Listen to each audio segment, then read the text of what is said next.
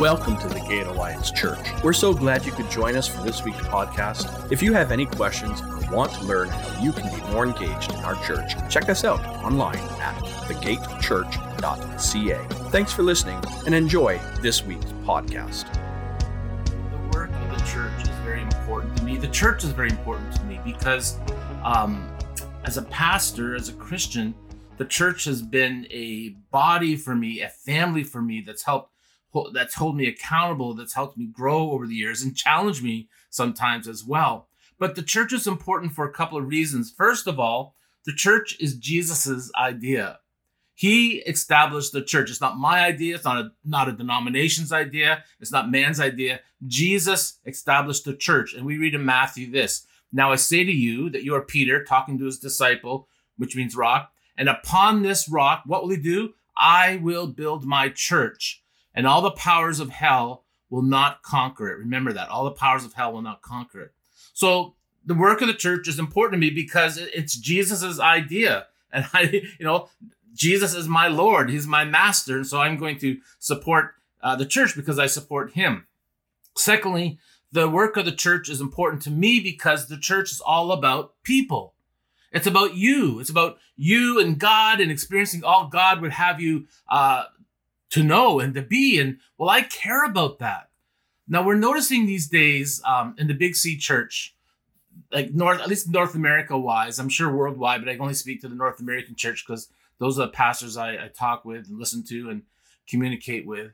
We're noticing that the church uh, is encountering um, some challenges having gone through this last two plus years of, of a worldwide pandemic. And we're going to address two of the challenges the church fa- is facing today, and then next Sunday the third one. So the first challenge is this, and this is this is not just a, a, a Niagara Falls problem or Gate problem or an Ontario problem, a Canadian problem. This is North America. Not everyone who attended the church, speaking pre-demic wise, have come back now, uh, and that's alarming for those who are not engaging the church. I'm not worried about the church because we just heard Jesus say all the powers of hell will not conquer it. The church is going to survive. It's going to be okay until Jesus comes again. My concern is for those people who say they believe they, that Jesus is Lord, but they're not coming back and engaging and participating in the, with the assembly of God's people. You know, and I know that over this time of of um, you know COVID, that many of us have developed the habit of watching preaching online. That's what you're doing right now, and um, you know, and that's that that's good. That's better than nothing. But what we need is more than this computer screen or this t- television screen. We need to be connected within a community, with in person, with an assembly. You know, the local church. If you look up a definition of the local church, you will read something like this: It is the local assembly of the people who believe in Jesus Christ as their Lord and Savior Local churches are a place to congregate again for people of God who are committed to regular meetings, praise and worship, breaking bread, Bible study, fellowship. Remember that word fellowship and prayer. And if you don't think that definition is accurate, well, I'll take it right to the Bible where it says in Acts 2.42, all the believers devoted themselves to the apostles' teaching, which is important, and to fellowship congregating, assembling, doing life together, and the sharing of meals. We have, we do that. We can't do that in front of a television screen. We do that together, including the Lord's Supper and to prayer. The Christian life is, I mean, it's not meant to be lived on, on your own from your couch. It, you know, it, that's not fellowship. First, want to tell you that local Christian churches have flaws and imperfections. I, am here, right? Um, I'm, and I can tell you I'll be the first to tell you that I've been hurt by people professing to be Christians in a local church, but I'm not serving. Um, I'm not serving as I'm the man. I'm serving as I'm the God. The Bible says, and I want to please God. And the church is Jesus' idea. I'm not going to let a few people who have who have not exemplified Christ in their life stop me from serving Christ and the church. Um, we serve Jesus and His kingdom. We don't we don't decide you know like uh, what is right and what is wrong. The bible is our direction. It's our guide. And and we submit to god. And and, and he like he is the he is the fuel. He is the wind. He is the the the power the dynamo in our life and our relationship. So i will not give up serving him hearing from him and know and and coming together with his people. So the second trend we're seeing so not everybody's coming back to the church. And um that's alarming, not because of, for the church, but really for the people who are isolating themselves from the assembly.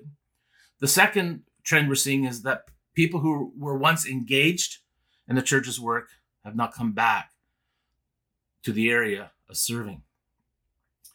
Uh, this, you talk to any pastor in North America, uh, nine out of 10 will tell you um, volunteerism serving is down even in our own church, those who used to serve before the pandemic aren't there today. And so, uh, again, the church will survive.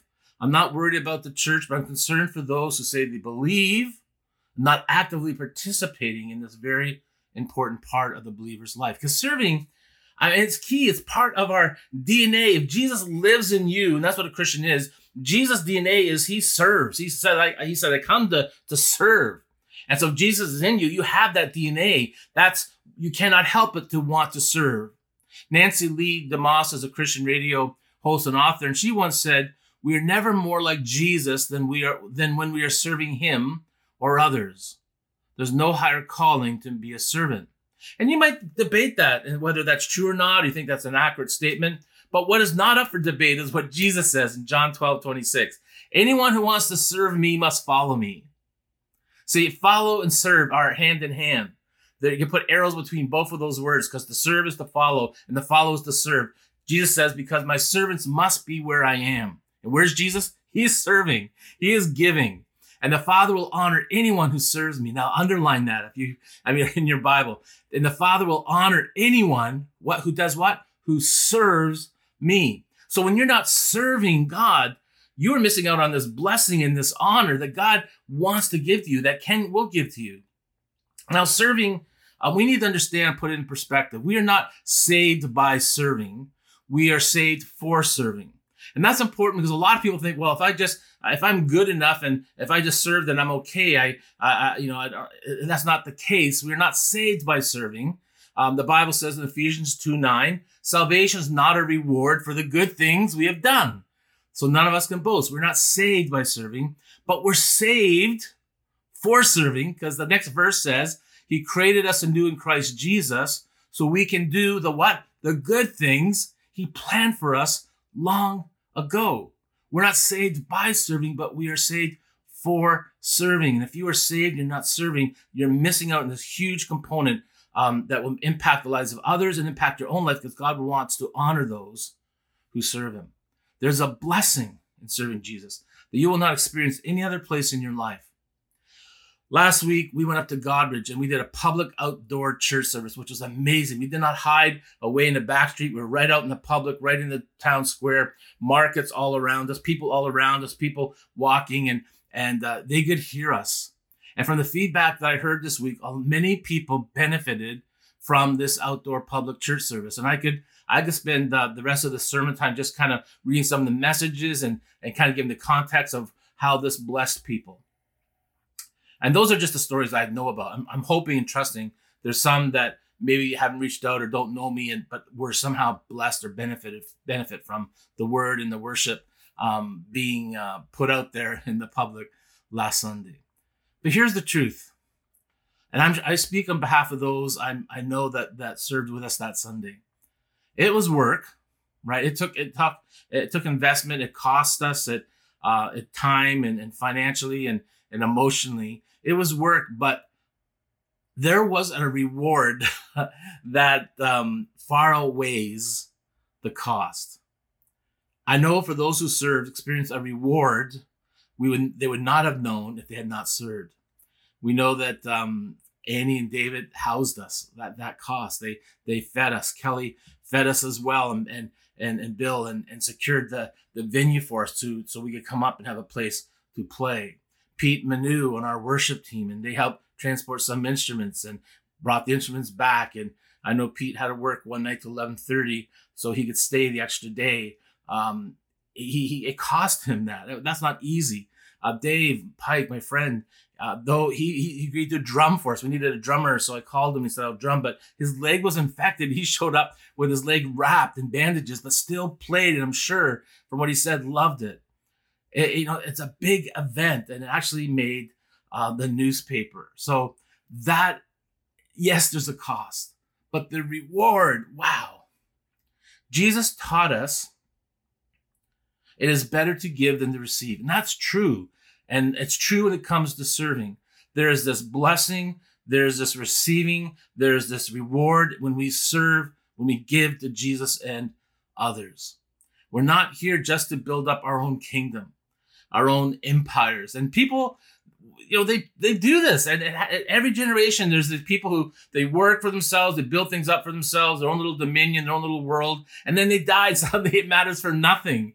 I mean, there's never a U-Haul behind a hearse, right? I mean, you can't take it with you. And so the things that they built up that they spent all their energy and time, investment and, and money and work into, they, it just goes to someone else or disappears or it rusts or it just stops. And that's why Jesus told us, do not store up treasures here on earth. Why? Because moths eat them and rust destroys them and thieves break in and steal.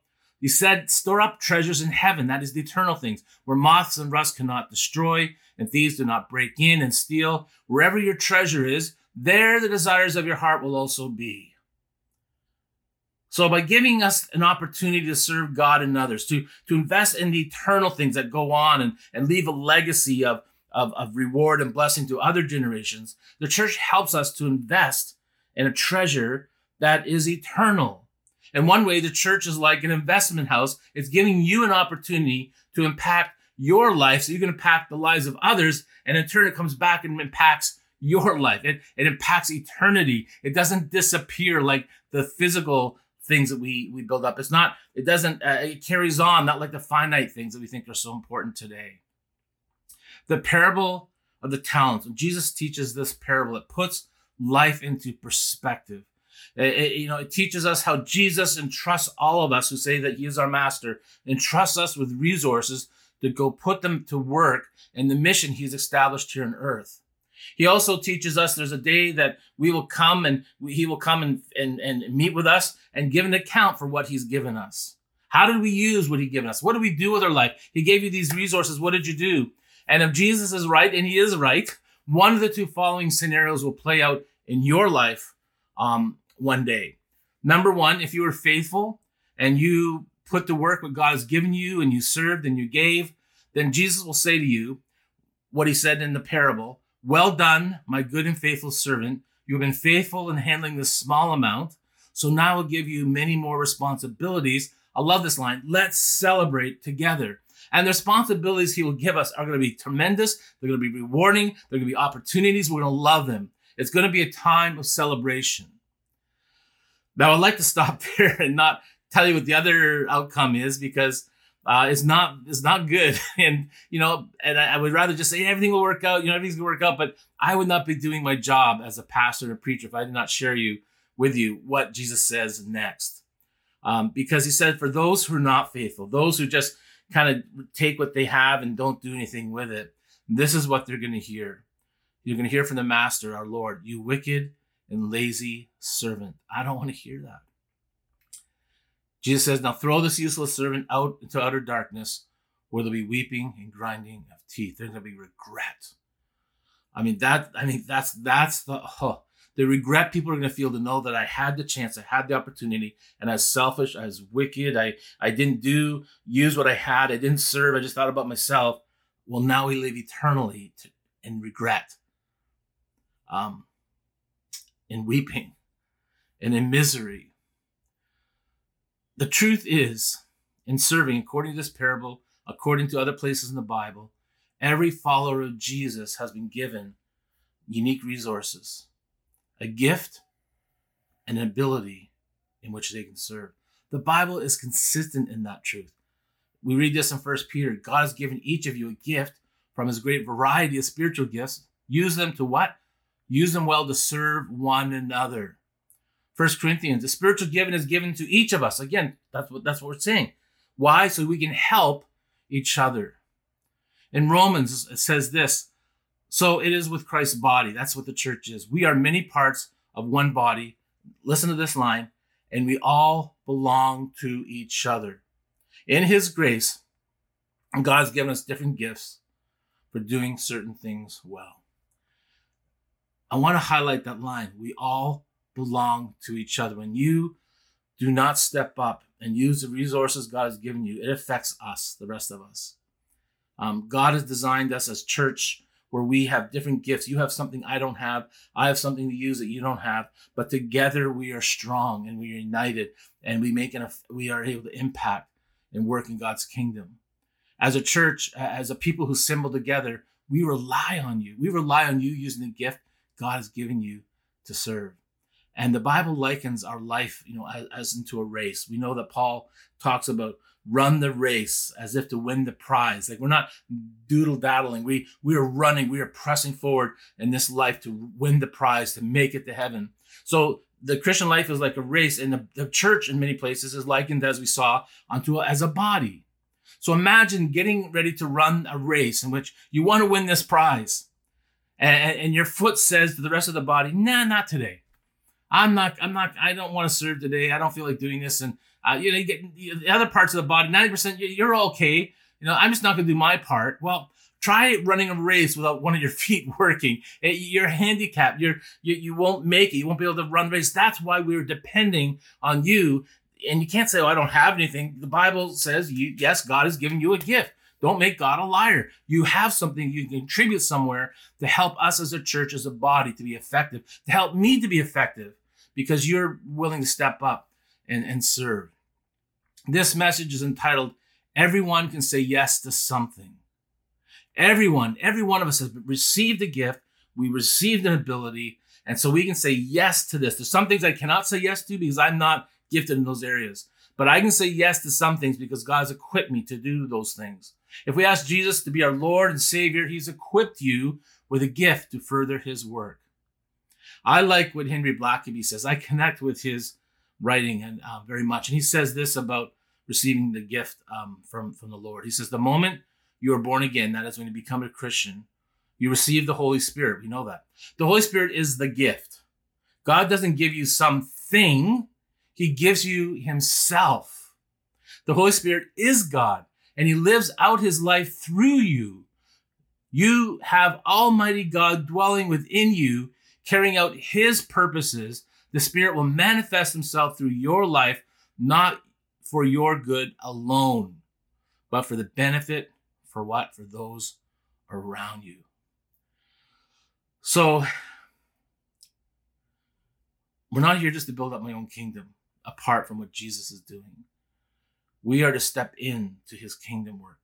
Bring our gift, bring our resource, bring our time, bring our passion. If, if, if Jesus is in your life, then his DNA is in you. So you have that passion to want to serve, to make a difference in the lives of others. And God in return blesses you. We need to examine ourselves. We need to look into our lives and see where we are stepping up, where we are using that gift God's given us to multiply we don't want to be like that one servant who God will have to one day say, Wow, you know, you are wicked, you are lazy. I'm gonna have to you're gonna have to live eternally in regret and in weeping and grinding of teeth. I want to hear, well done. You used what was given you. You had that limited time of life on earth, but you used what I gave you, and now come enjoy my happiness. Let's celebrate together. I want that. I want that to be you, that you hear that. And so we as a church are giving you the opportunity to serve, to step up. At you go to our website. If you're not sure how I can serve or what my gift is, go to our website, the, thegatechurch.ca, and go to the resources link. At the very bottom, scroll down, you'll see a shape test. That is a test you can take that will help you um, ascertain and understand what your shape is for ministry, what your gifting is for ministry. And if you want, you, you can put in your email address. It will send you the results. You can put my email address in there as well, mark at thegatechurch.ca. It'll send a copy to me if you wanted to. You don't have to. And I will even help you go through some of those things to help connect you to the assembly of the church to do the work of the church. And I want God to bless you. I want you to receive that blessing. I want you to know you're here for a purpose, that God created you, like He said in Ephesians years ago. He knew you're coming to do the good things He has planned for you to do. So let's go. Let's move forward. Thanks for listening to today's podcast. We make these messages available to give you a window into our church, but also an open gate for you to join in with our community.